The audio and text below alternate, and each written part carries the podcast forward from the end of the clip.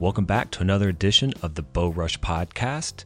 This is episode 012. I'm your host, Travis Stowe, and with me is my co-host, Scott Nelson. How you doing today, Scott? Not bad, buddy. How you doing? Man, I'm doing pretty good. Just got back into uh, fitness not too long ago, starting to shred some of the fat, and uh, it's been pretty exciting. In 30 days, I'm starting to see my abs again, and then, uh, you know, getting into the new year, it's it's something that a lot of people start trying to do, and well, I'm not just trying; I'm actually doing. That's awesome. Yeah, you know, it's kind of funny.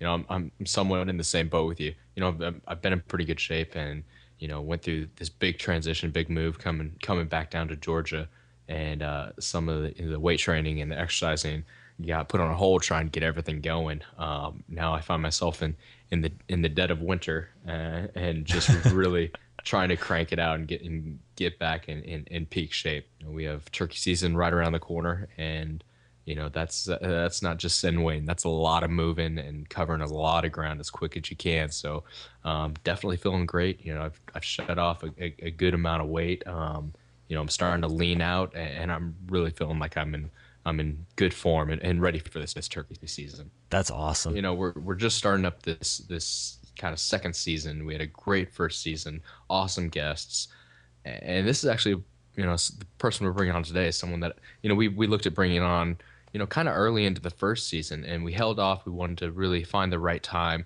and, and it kind of presented itself. The opportunity came came around, and I'm just super excited to uh, to have her on. Stand me if I'm wrong, but you know I believe this is the first time we've had a woman on the Bow Rush podcast and a phenomenal archer. You know, all the way around, a phenomenal hunter, well versed in the industry, and and just has a great name behind her. And for all you PSE shooters. You'll be excited to know that she chooses PSE as her bow of choice. In fact, she also uses that same equipment to teach uh, I'm excited to have her on. Tell us a little bit, tell the listeners a little bit about who's who's coming on and talk with us today. Her name is Jen the Archer Cordaro, and you can find her on Facebook. She's a very outspoken woman. In fact, this podcast ends up we're going to be doing a two-part segment because we had such a great conversation with her that we needed to split this up so it wouldn't be 2 hours long. So if you're listening to this one, make sure afterwards definitely listen to the following one on the podcast 13. But um, she personally is someone that this is what's going to get most people. She was a vegetarian that's become an archer, a hardcore hunter. You don't hear that often. And she's got an incredible story of how she became that and where she progressed from one point to the other. Uh, I can't wait till we get to, to speak with her. Absolutely. You know, keep a couple things in mind. Jen is, she'll talk a little bit. She's, she's from the middle of California. You know, she is she's not in Montana. She's not, you know, in, in some state that is super, super happy to have people hunting. And, and she's right in the middle of a, a lot of the um, a lot of controversy that's going on. California is a big place for that right now between hunting and gun laws, and she is absolutely thriving. Um, she is making such a great impact on the archery industry, not just with adults, not just with women, which she is representing women phenomenally, but with youth. And, you know, that's one of the big points and uh, big things she'll talk about is you know the next generation you know where where are they learning? Where are they you know getting the idea to go outside and be outdoors? And who's really giving them that opportunity? You know i'm, I'm thrilled to be able to uh, bring her on. I'm glad she took the time out. Oh yeah me too. I'm really happy that she was willing to come on and share with us before we bring her on, I wanted to let everybody know, as I, we mentioned on Facebook, uh, we're a few weeks behind, and it all happens to be because of me. Uh, I, sure enough, we had this incredible conversation, which you're about to hear, but afterwards, I get sick. I got TKO'd for about nine to ten days. I was sick as a dog, and I we could not do our intro and follow up through this conversation. So it took a, a really over a week or so to finally get back up and finish this up. But uh, I hope you really like what we talked about, and uh, I guess we should get started. So Jen, thank you for coming on the Bow Rush podcast show and spending some time and talking with us. Thank you so much. So, Jen, how did your day wrap up? I know you had to uh, you had to go to work for a while. Um, how how did it go for you today? Um, well, Ted Nugent shared my page. That's awesome. then Eva Shockey shared my page. Then Jim Shockey shared my page. So, uh, with all of that, today was a good day. That is awesome. Uh, I told you, Travis, and you know, we, we talked a little earlier, Jen, kind of on just a brief overview on some of the things we wanted to touch on. I guess starting out is kind of going back to where you were when you when you started this whole thing. You you were vegetarian, you know, which I- which is crazy to say. I hid it in the closet for so long when I first started shooting archery. so you were actually a vegetarian while you were No, no, no, became an archer. no, no, no. I wasn't. I, Okay. I, I became an archer because I wanted to kill a pig. Okay. But uh, it was a bucket list item. and it wasn't actually even anything that I intended to stick with. Mhm. it was just a bucket list thing. I just wanted to kill a pig and I wanted to use a bow. I walked into a bow shop and said, Hi, my name is Jen. I want to kill a pig. What do I need to buy? That's pretty simple. and So- just, I went hunting and I, I fell in love with it and I fell in love with archery. Um, but I was a vegetarian all through college um, and a few years after into my master's degree. Uh, Wait, was that was for more of like uh, just health reasons, or was there anything behind it? yeah, well, it was, you know, I, I did not decide to come become a vegetarian. Like I didn't wake up one day and say, "Hey, you know what? I think I'm going to become a vegetarian because I think I believe X, Y, or Z." Uh, I was traveling in Peru. I was staying at a guest house behind a meat market that was an indoor meat market in one of those sort of like metal storage like Mhm. facilities, almost like a hangar Yeah. Yeah. and I had to walk through it every single day. Well, you know, it was 105 degrees, 90% humidity, no air conditioning, no refrigeration, uh, and meat was just sort of piled up at these stands for sale. Well, which I'm fine with, and it was really cool to look at uh, and kind of see the local culture there. But there was just this like rotten smell of chicken uh, that I had to deal with. Uh, because, like I said, there's no refrigeration, Yeah. so meat was just being left out for you know days on end. Um, you know, you're talking about a global South country that just didn't have the resources to refrigerate stuff. And so while I was there, I decided to stop eating meat. One because I couldn't handle the smell of the rotting meat. Uh, every time I tried to sit down for dinner and I saw chicken on my plate, I was like, I can't eat this. um, and then secondly, because I was a little nervous about getting sick without the refrigeration. So on that trip, I did stop eating meat, but it wasn't supposed to be like a permanent thing. It was just more of a safety reason. Yeah, yeah. Okay. And then three weeks later, I you know I returned home. Was going to school up in Northern California, and I happened to go to a school that was very. uh, It was a granola school. Let's just be frank. It was a granola school uh, and I loved it up there. I absolutely loved it, uh, and I, I would go back and teach there in a heartbeat. But um, the food choices in the cafeteria there, uh, I was living on campus at the time, and the food choices at the cafeteria were all vegetarian, and they always had one meat choice every night. So because a lot of the students were vegetarian or vegan, and it was just very simple for me to stay not eating meat. You're in the culture. Yeah, once in Yeah, Rome, you, you yeah you do as Rome do. Yeah, yeah, it was Yeah. just sort of embracing, you know, the culture of the school. And actually, the vegetarian food they were serving was delicious and it was healthy. And the meat that they were serving was like packaged from from frozen blocks of whatever. I don't even know. Uh, so, and then I looked back three years after graduation, or three years when I started to graduate, and realized I had not eaten any meat in three and a half years Wow. And it was just easy to stay that way. It sort of just become became a, a you know custom to to living that way. And i started thinking about it more and more. And you know i, I did jump on the bandwagon a little bit uh, i'm not gonna lie.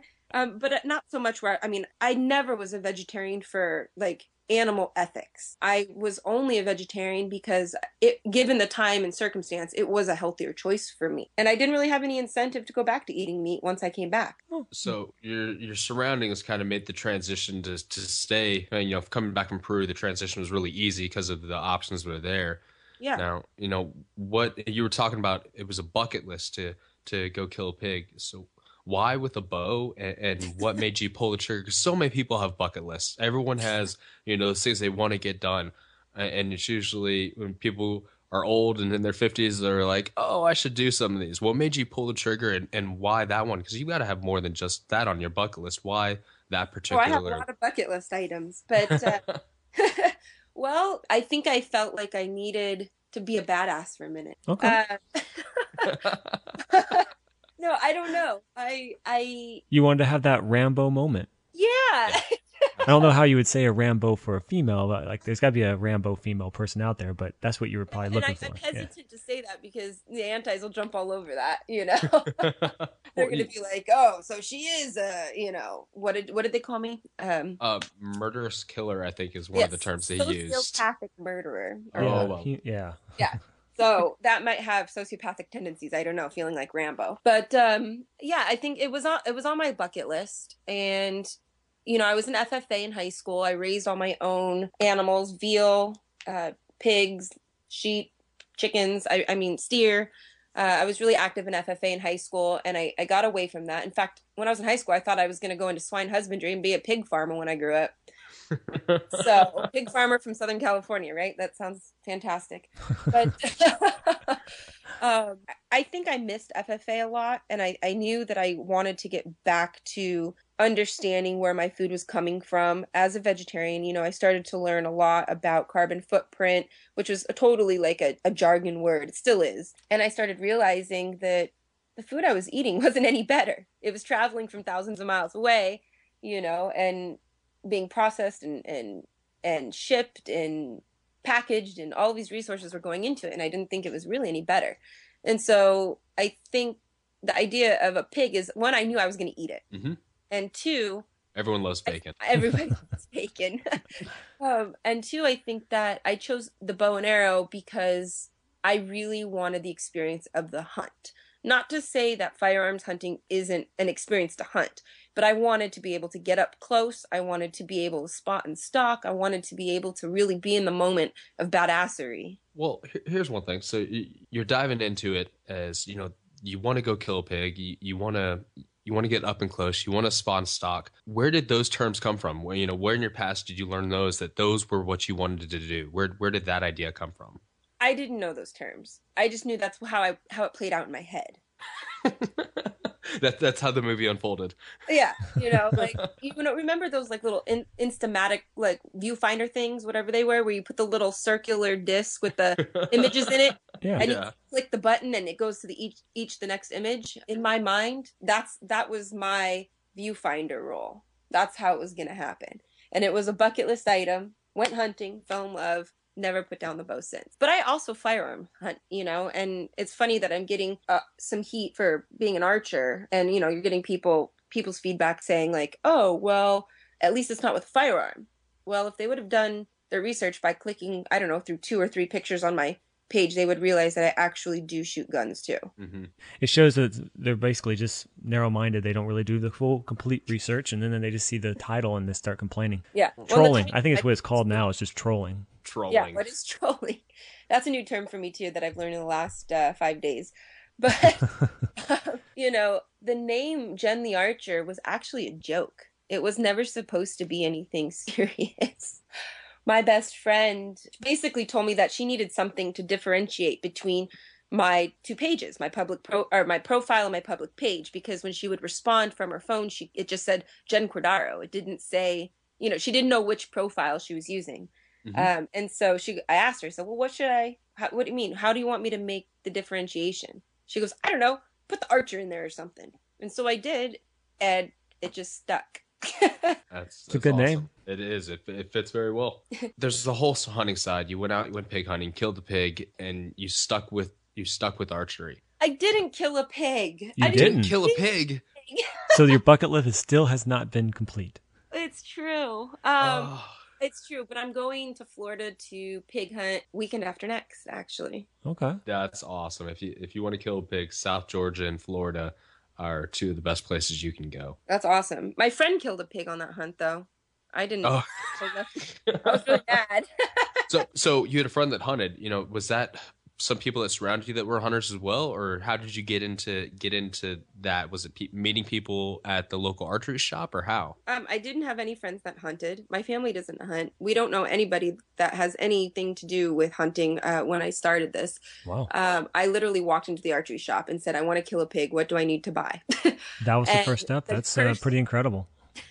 I thought about it for like a year, and I just didn't know where to go. Um, the accessibility was an issue for me, and finally, I just decided, you know what? Screw this. I'm gonna go figure out where I need to go. You know, that's Uh, interesting because this is still a lot of people, even our um, my age, I'm 30 and I have a kid. getting people into the outdoors, bringing youth up. Um, I've remembered when I was lucky enough that uh, my next door neighbors were hunters, and my dad didn't like it. Didn't want anything. He would eat it, but he wouldn't actually physically go and do it. And his dad did. So it kind of jipped a generation, and I didn't really get to know my grandfather.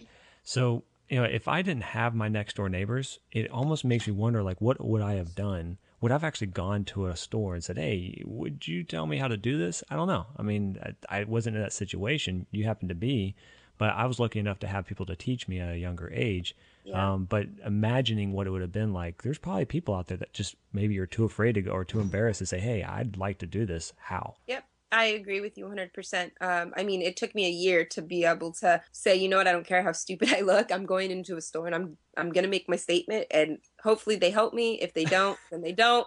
But if they do, then I, you know, I'm on my way. That's great. And it wasn't a friend at you know really at the time that stepped up and said hey i'll take you it was a random bow hunter that that took me and my best friend we both went and it you know it was just out of the kindness of his heart it was there was no other strange he had the passion he wanted to share it no he he told me word for word jen when I saw you make that statement, in your eyes, I saw something that I have never seen in anybody's eyes before. When you said, This is what I want to do, I saw it in your eyes. I've never in my life invited some random person to come hunting, but the way you said it with you know with p- such passion like you were going to do it regardless.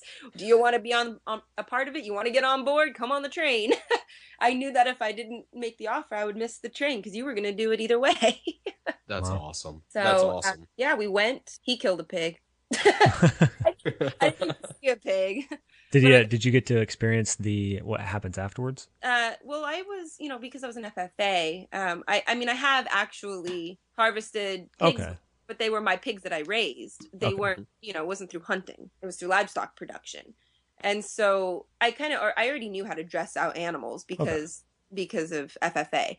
But you know, I helped him drag it out of the canyon with drag straps in the middle of well, it wasn't really the middle of the night. It seemed like it was probably like 7:30 at night, but it was dark and cold. and drug it out, you know, skinned it, processed it out, quartered it up, and put it in some coolers. It was really cool. Uh, and he was really nice, and he gave me some meat to come home with. That's nice.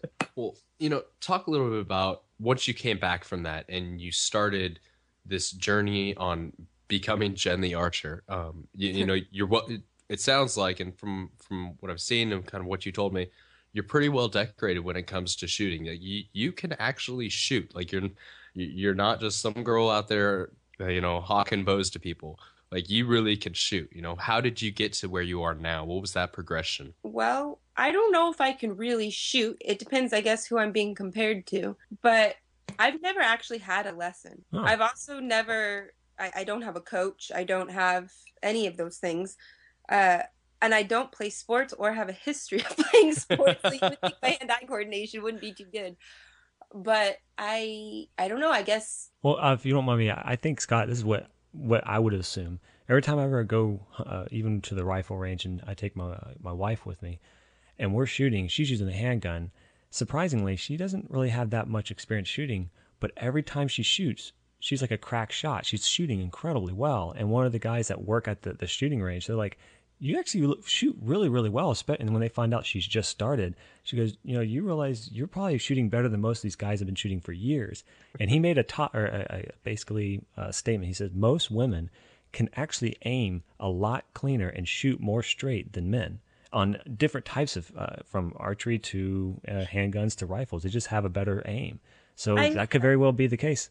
Yeah, I heard that too, and I also heard uh, you know, and maybe I don't know how, how, much truth there is to this, but I also heard that the the biggest difference between male and female shooters is that women will take the time it needs to to line up a good shot rather than you know there's there's a little bit more patience usually. Mm-hmm. Um, I don't know. I feel like that statement it depends on the person i mean that's a personality thing mm, True. but you know i know a lot of women who are great shots i don't know why i have a decent shot i wouldn't say i have a great shot but i'm a decent shot uh you know, won a few things here and there. Um, but I'm not a competition archer either. Uh, you know, I, I do compete, but I compete because I think it's good for the sport.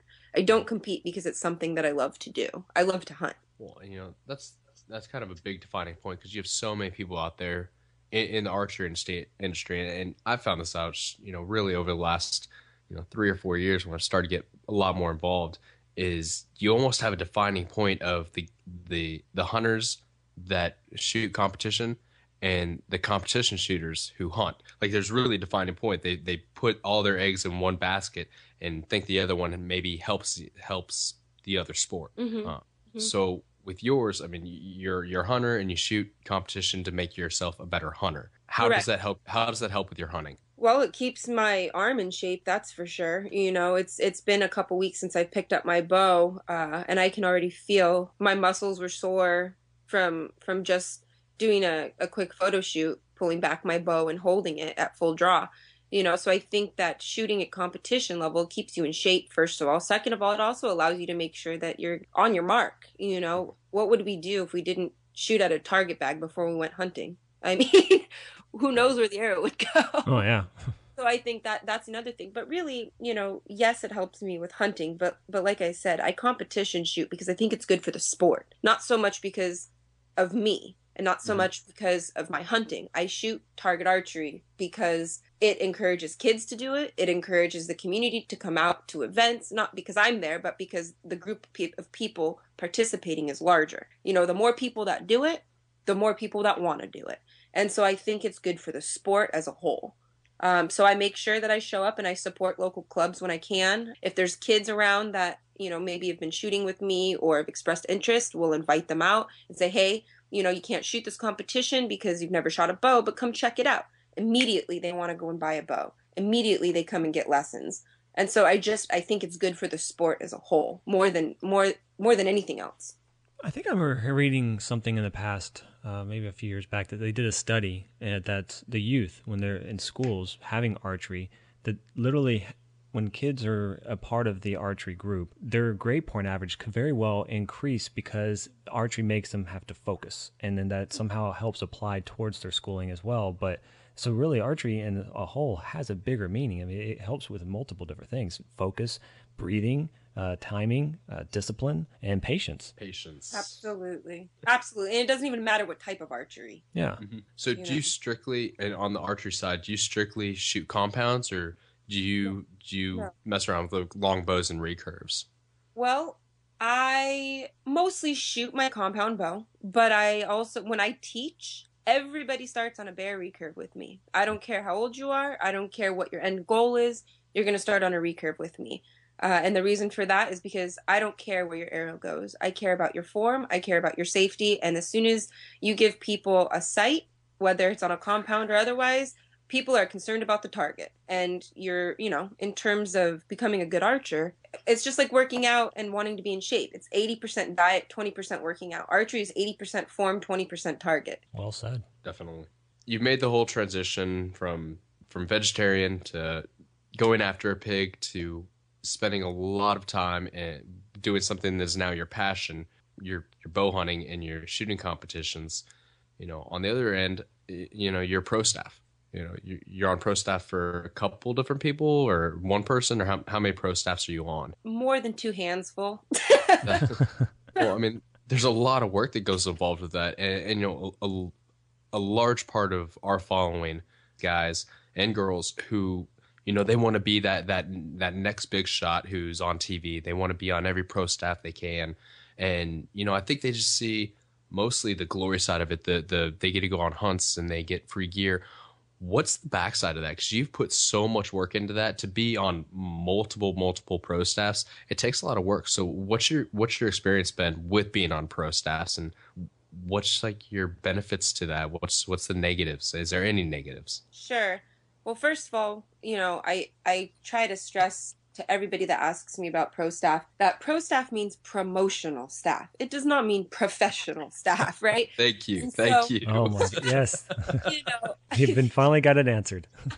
I think that people have to realize their job is to promote companies, right? So on the back side of things, the company's job is not to give you free stuff. It's Mhm. your job to promote companies. And what's happening is companies are offering you offering you a stipend of some sort, generally free product, uh, in order to support their company in public places to talk to people and give them valuable information so people can make informed decision during with with purchasing power. You know, and really if it came down to it, if I was rich, I would probably just buy all the stuff that I want and not be on any pro staffs because it's a lot more work uh you know in terms of hours put out than product received in and it should be more work because as someone who's who's stepping up and has been selected as pro staff or who has you know applied to be pro staff basically what you're saying is that i believe that i am a good role model in the industry. I believe that i can help further your company in the industry. And i also believe that the products that i'm using are the best products for me and for the people around me. You know it's it's one of those things that you're as a as a pro staffer you're you're really you're the little elves in the factory so to say. You know you're you're you're pounding the pavement you're hitting the doors you're you're knocking on people's doors you're going to pro shops and saying hey i think you should carry this item and this is why. And you got to be a damn good salesperson. Mm-hmm. otherwise the doors are going to be shut in your face and your pro staff career is not going to be very long lived so it's but you're the pro staffers are the the essence of the word of mouth mentality they're the ones yeah. that spread the words i mean there's of course the top you know top tier people who are professional archers who um, are on TV and stuff, um, you know, and their their contracts are obviously a lot different than the average pro staff contract that that comes out of the works.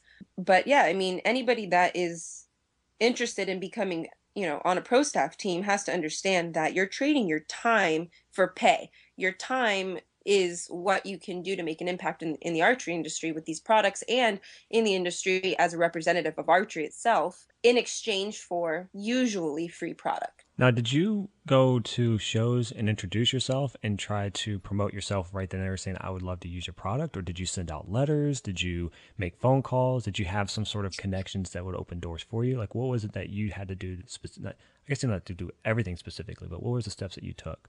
Sure. Um, I definitely did not have any connections. Uh, I basically said, you know what? I'm a student. I live on a student budget. I, I work part time and I love archery. I love hunting. How can I make this happen for me? And I knew that if I did not figure out how to get it to pay for itself, I was never going to be able to do it because it is it's an expensive sport, whether people want to admit it or not. It's it's not a cheap hobby. Um, so you know, I basically asked some questions to some people uh, at the shops and stuff and kind of poked my nose around to kind of get some information that I needed to get to figure out, you know, how does the backside of these com- of these various archery companies, how does it work? You know, what are the politics behind it?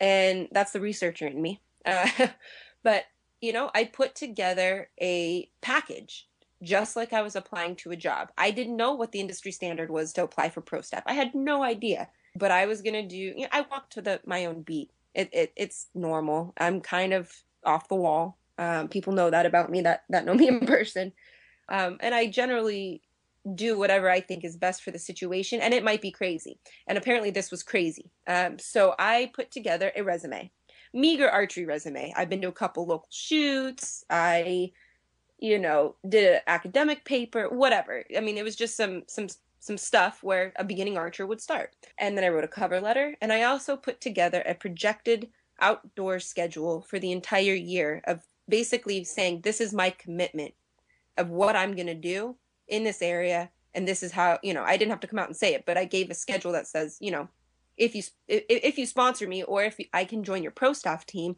these are the places I'll be, and this is where your logo will be. This is where conversations will be. So, three things resume, shooting schedule, and cover letter. And I sent it together just like I was applying for a job. The cover letter was written like I was applying for a job. This is what I can do for you. At least I think. and I it off and I, I sent it off because I was on Archery Talk and Hot Shot Manufacturing had posted that they were looking for pro staffers and to send an email to this address with an application package basically. I, did, I don't think it said package, but um, and so I put together what I thought was the best idea uh, and I sent it in. Well, the response was, that is the craziest application I've ever gotten for a pro staff. Usually I get a, a, a paragraph saying, this is why you should give me your product uh, because I really like this release or, or whatever. And so actually the reason why, you know, Hot Shot paid attention to me is because you stood I out. put my stuff together professionally, as silly as it seemed, because it, apparently you don't apply like you're going in for a job interview. But I didn't know that. So Well, pa- apparently you do though. because No, you know, maybe maybe that's what more people should be doing. You probably set the standards now. A job, you know, and I saw it as a job because I saw it as an opportunity to be able to get into the industry a little bit and to kind of understand the thing that I became so passionate about. And I'm thankful that they gave me that opportunity because if they didn't, I probably wouldn't be talking to you right now. so, you know one thing you know to kind of kind of jump away from it a little bit the bow rush podcast is our, our goal for it was to eventually get to a place where you know we can provide really cool stories really cool guests coming on but an educational side you know something that has legitimate information that's helping you know that next generation of archers or the generation that's already going just helping them progress. You deal with a, a lot of youth. Um, you're a woman in the archery industry, which is becoming more and more prevalent, uh, which I think is a great thing for the industry. From your aspect, from where you sit, what you teach, you know, for those young kids coming up or, or the women who are just trying to get into it, you know, piques their interest, what do you recommend to them as far as you can suggest to youth, like go look at Expo because of this? Please do. You know, what's what's a basic setup that they can go out and look for to help them get started? sure, that you know, this question's kind of hard to answer because I Mhm. fit I try to fit individuals to bows that are going to work for them. So to you know, I can't give you a blanket statement of like, oh, this bow should work for you know Oh every kid or whatever. But obviously, I mean, you guys know that. But, you know, I think I always tell my students, you know, don't overdo it. You've been shooting a bare recurve bow with me for however long, and it's been fine. So don't feel like you need to go into a shop and be pressured to buy the, you know, $1,200 bow, you know, with all the bells and whistles right off the bat, because chances are you're to outgrow it anyway. So- Mhm. I recommend that they start with something that will grow with them over time if they're kids. Um, you know, and it also depends on what what they want to do. Do they want to hunt? Do they want to do target archery? I mean, it depends. But you know, I I think that I always tell everybody go into an archery shop, look around, shoot a lot of bows, find out what bow feels right for you and why, and that's it. And then leave. Don't buy anything. Don't you know? People are gonna get mad because they're gonna feel like you're wasting their time.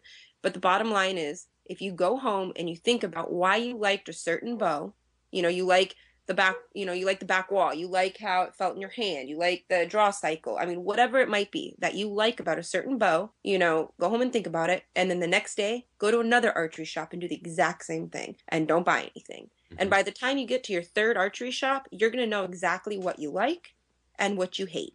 And then go into the archery shop that you felt gave you the best customer service after you didn't buy something and give them your business. Big Uh, supporters for the local archery shops. That's I think that's that's that's the lifeblood of the of the hunting industry. You know, that's where I think people are really going to get the most knowledge and get the most bang for their buck. So you know, all the support people can show for their local archery shop, the better. You know. Absolutely. Well, I, I like to add a point to that, like what you were saying, big support. When I went to originally, I went to uh, Bass Pro. They have incredible bows. They had a whole bunch of stuff 'cause I, I didn't know any better. And I, I went to Dick's Sporting Goods. I went to Bass Pro. They had a lot of options. And a guy spent a good three hours, I guess. We were just setting up a bow, I guess almost to the percent of walking out with it, but I just didn't do it that day. It's a good thing I didn't because when I uh, was speaking with Sky, he's like, no, no, no, go check out a local archer pro style place. And when I walked in, they basically spent hours again looking at different bows. They uh, tested my draw length. Come to find out, my draw length was a lot further. My bow weight was a lot more than when I was at Bass Pro. Not to say anything bad about Bass Pro. It was just happened to be that the guy there was setting up the bow for his personal draw length and weight. He was uh, what was it, uh, twenty six? Yeah, twenty six by sixty pounds, and I'm a twenty nine by seventy.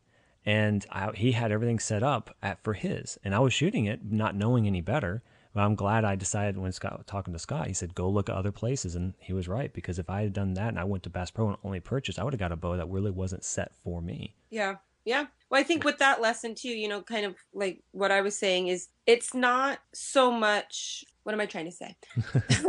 it's sort of like, you know, the, reason why I encourage people to go to multiple places is because you learn something different at each place. And if Mhm. you're a new archer, the best thing you can do is ask a ton of questions and sit on the information for a minute. You know, like you said, you wouldn't have known that it was set up wrong for you. It wasn't going to fit you. But by the time you went to the second shop, you knew that. If you would have gone to a third shop, you probably would have learned a little bit about arrows or about um, you know, different things. And so by the time I feel like you go to three different shops, you kind of get a good idea of what you want and what you don't. Um, and you also learn to not be pressured into buying something that you shouldn't have to buy. Because mm-hmm. I have to admit, you know, I'm a big supporter of local archery shops, but sometimes it feels like you're going into a car dealership. Uh, yeah. so they they got to sell something. Absolutely, and I don't blame them for it. But at the same time, as an instructor, I want to make sure that you know my students buy something that they're going to be able to continue to use and that they're not going to return because an archery shop doesn't need a bunch of people coming to return stuff.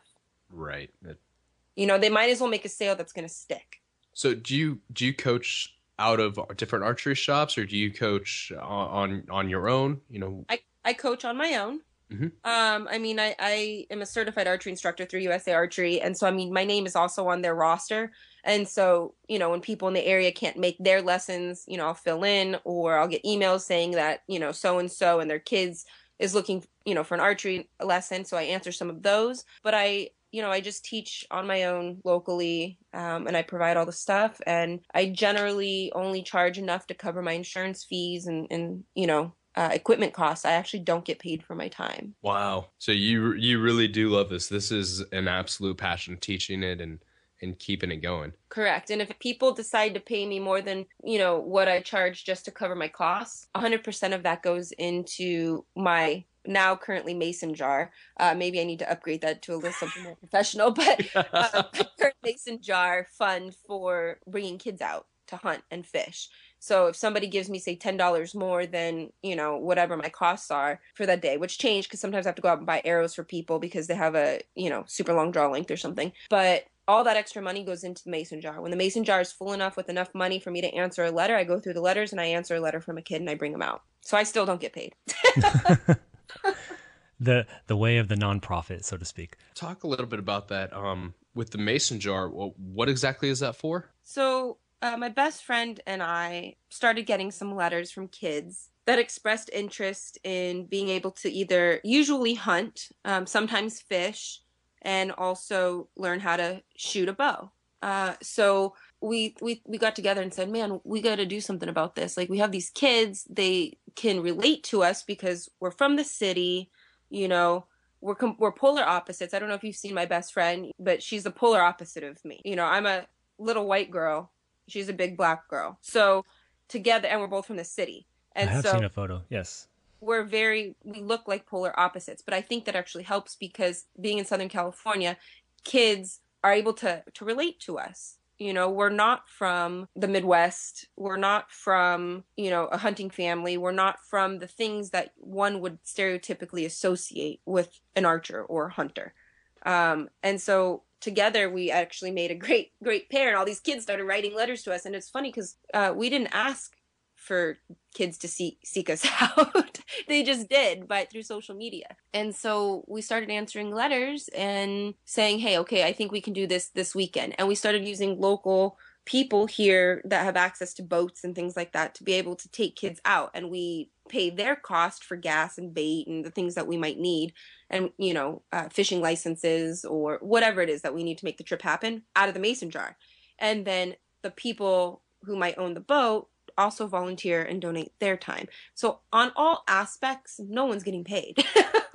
it's it's basically the mason jar just supports the cost of the activities. That's great. What's interesting about that is because you're pursuing that, that's somehow now led to this enormous backlash that's uh, has been going on recently. And um, surprisingly, it all happened because you did a uh, was it just a news report with uh, a local news station with you? No, no, that's not how it started. that's not how it started. Okay, so it's no, been going on a little longer. I didn't. The the news was a, in the news got involved as a reaction to everything, not in the beginning of when stuff started happening. So it actually started. We don't actually know how it started, but there was a, there was a troll somewhere that uh, yeah. that made a co- that made a comment. that is how it started. Um, it, I started getting some anti hunting comments and things on my page, of which I just blocked and banned people because as as you you probably both know as soon as someone comments on your page you can you can block them. Right. until they make a comment you can't do anything that they're there if they've liked the page but as soon as they comment you can block them so i started blocking as fast as i could and then all of a sudden it like blew up and i was like i cannot keep up with this. It's out of control.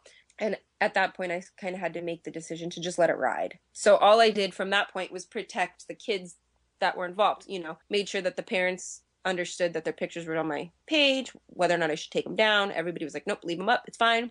Uh, and so I just started monitoring those those Bring a Kid campaign photo album and blocking people from that uh, mm-hmm. if they were making inappropriate comments towards children, uh, anti-hunting comments that were outrageous, whatever.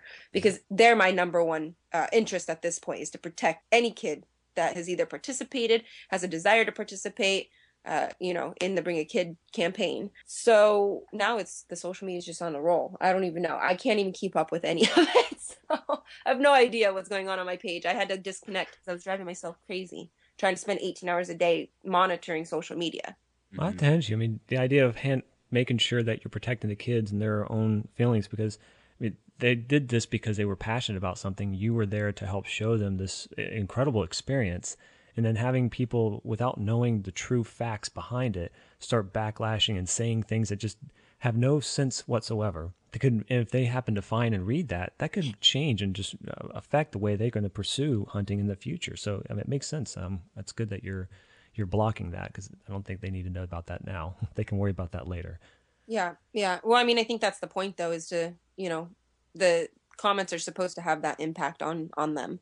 That's the hope, I think. But I'm doing my best to make sure that I monitor that because that, you know, children shouldn't have to deal with all of that. You know, I think, you know, if you're nine years old and you decide to come hunt with me, you know the last thing you want is someone to trash the fact that you just did something that you're so proud of you know and and you're excited about. And now all of a sudden you have these negative things associated with it well you pointing know? at the the negative aspect and not to go too deep in it but there's a, a petition that's been going around obviously. And i happened to read you posted it and i was going through there. And what struck me was some of the things that they wrote it seems like they really don't even think about what they're writing. One of the statements was real quick. It says Hunting may have played an important role, next to plant gathering and uh, scavenging, for human survival in the prehistoric times.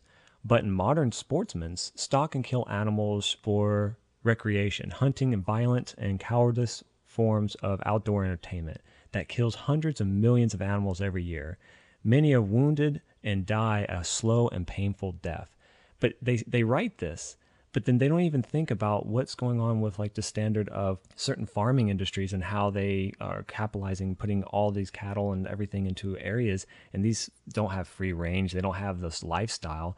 You know what hunters do is they're advocates for helping create more natural environments growing animals yet they're saying that we're doing this horrible thing we're actually maintaining it but yet they're thinking is we're doing the worst case possible for animals yet they completely by side the idea of what's really happening in the food industry and so it's it's crazy that they'll just start writing stuff and never really truly do all the facts and then start trying to get other people to just read these big bolded statements and react to that.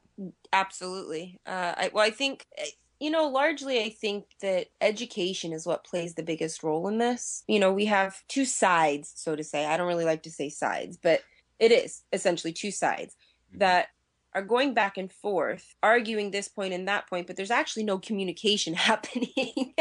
you know, there's no communication, and that, and because there's no communication, there's no education. So, you know, the food politic of anti-hunters, vegans, vegetarians, you know, I lived it for a long time, and it's quite similar to that of the food politic of a hunter. So I think that it's it's an interesting phenomenon that occurs when when you have such backlash from both communities towards one another. You know, because when you're you're talking about a liberal food politic generally includes whether you eat meat or not generally includes locally sustainable, low carbon footprint, antibiotic, hormone, pesticide, herbicide free. I guess I mean that's that's oh, cruelty free and free range, right? Those those are the five sort of categories that people look for within a liberal food politic. Okay. Now if you go to the other side, hunters, whether or not they identify with these sort of jargon words, the bottom line is that they are still providing organic, free range, low carbon footprint, antibiotic, hormone free meat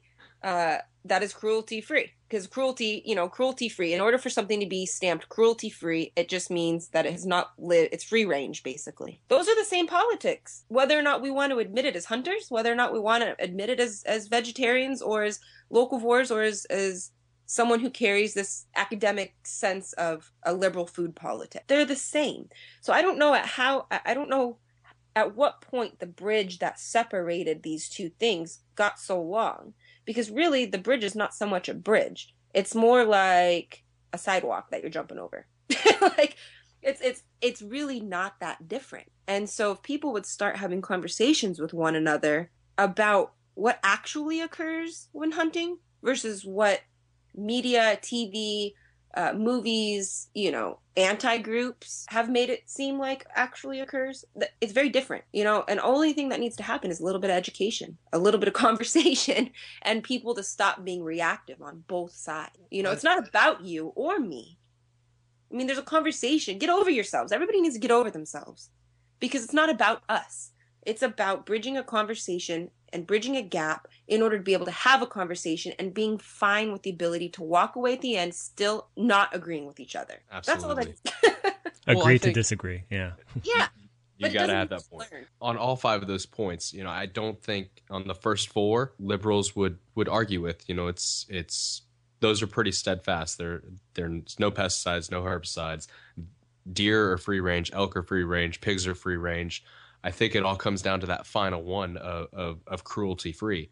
Where we're hunters, we know what happens with, with a shot. We know our placement. We see the full process. All the other side sees is is the killing of an animal, and they see this probably Hollywood style blood, guts, and gore that the animal suffered this massive death that took forever. They they've never understood what actually occurs through a shot and what a hunter's thinking of when he takes a shot and what happens to the animal after the shot. You know, so I, th- I think that's probably the big biggest sticking point. And I mean, I I think you've mediated some of these conversations before. Is that is that the big sticking point that you see? Is that cruelty free and how they're trying to they see it one way, we see it another, basically. Well, there is a disconnect in understanding of language. You know, mm-hmm. just like the idea of trophy hunter. Everybody's definition is different. Mm-hmm. So you know cruelty free happens to be the same thing. You know there's meat in the in in the grocery store that is labeled cruelty free at least out here in california. You can go to a store and buy meat that says cruelty free and and what that means is basically it was raised either in a humane way whoever makes up that definition i'm not sure.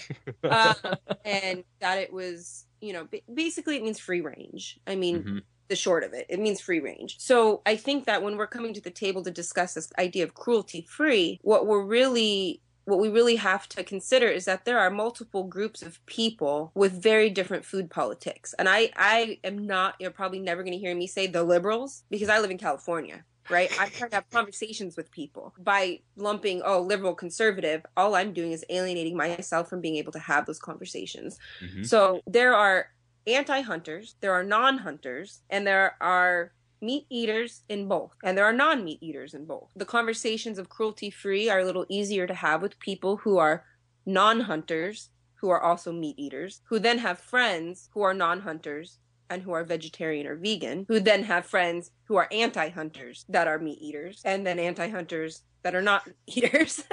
so it's like a chain of command, right? subcategory after subcategory. There wow. but I mean, there is in hunting too. You know, mm-hmm. we're quick to say, "Oh, it's it's this group versus that group," and it's really not that simple. Everybody wants to put everybody in a nice, neat little box and tell tell them to stay there. And when somebody doesn't do that, all of a sudden there's a reaction, which is what you're seeing with me. I, I don't fit in a nice, neat little box of what a female is supposed to do and perform in life according to gender role. I'm not in a nice little box for what a hunter is supposed to look like, you know, and so people freak out. They don't know what to do if they can't categorize people. But really, you know, individual food choice is individual. And I would imagine, at least in my experiences, the majority of people fall somewhere in the middle these conversations aren't that hard to have. Um, but again, you have to be willing to come to the table as being non reactive, understanding it's not about you. You're not arguing whether or not you should be able to hunt. You're arguing about the idea and politics behind food. And all of a sudden, you're not, you're removed then. So you can be non reactive. And then you also have to be listening to the conversation and engaging in a conversation. And most people, in my experience, have agreed to do that. I've even had vegans ask me to take them out hunting because if you're not reactive and you don't take it as a threat to some, you know, someone's trying to take away your right, but instead you're just having a conversation with an individual at the moment, people start to talk and mm-hmm. things do change. Um, you know, in the last six months, I've had several vegans and several vegetarians actually reach out to me and say, you know what, I you have valid points. I would like to accompany you and actually see what happens. And maybe I would actually like to participate in the future. Wow. That's great. That's, that's huge. It's huge. Yeah, that's Absolutely taking the first huge. step. All right, hey guys. So that was the first part of a two-part podcast with Jen the Archer Cordaro. I mean, it's absolutely just a recap. You know, it, it's absolutely amazing to me that um, there's people like her in this industry that are so focused and understanding of we need the next generation to grow up and doing the things they want to do, being outdoors, going hunting, going fishing uh, and she's so focused on that that she is literally getting death threats and hate mail. Talk about you know getting not only death threats but not uh, shying away from it, standing in front of the crowd and saying, I don't care, and still wanting to pursue what she's doing. She's got the passion. She doesn't care that people are trying to, to do or say mean things about her and get her to stop through petitions she has a, a, a, goal to get the youth involved into hunting, and that takes a lot of guts. And she doesn't care. She's going through with her passion. She wants to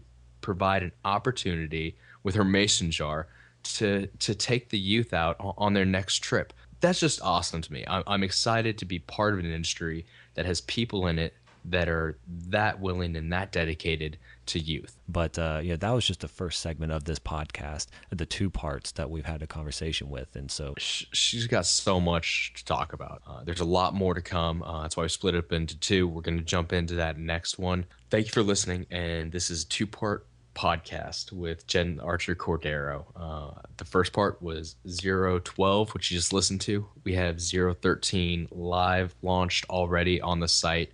So tune on over to it and hear the rest of the conversation that we had. She's got a lot more to talk about and some other really intriguing points. So again, thank you for listening, and we'll talk to you soon. Again, if you'd like to check out the information on this show, the show notes, go to mybowrush.com forward slash 012. It'll take you right to the page, give you all the information that we discussed over this podcast, as well as it will give you a link to the second part of our conversation with Jen, which would be 013, which you can follow at that part. Also, check us out on our Facebook page, facebook.com forward slash mybowrush. Let us know what you think of the show. We'd really also like if you could go to mybowrush.com forward slash iTunes. It'll take you right to our page where you can give us a star review and let us know how we're really doing with the show. We really like to hear your feedback. Well, that's it for this episode. We look forward to you listening in on our next show with Jen Archer Cordaro. Talk to you soon. Thanks.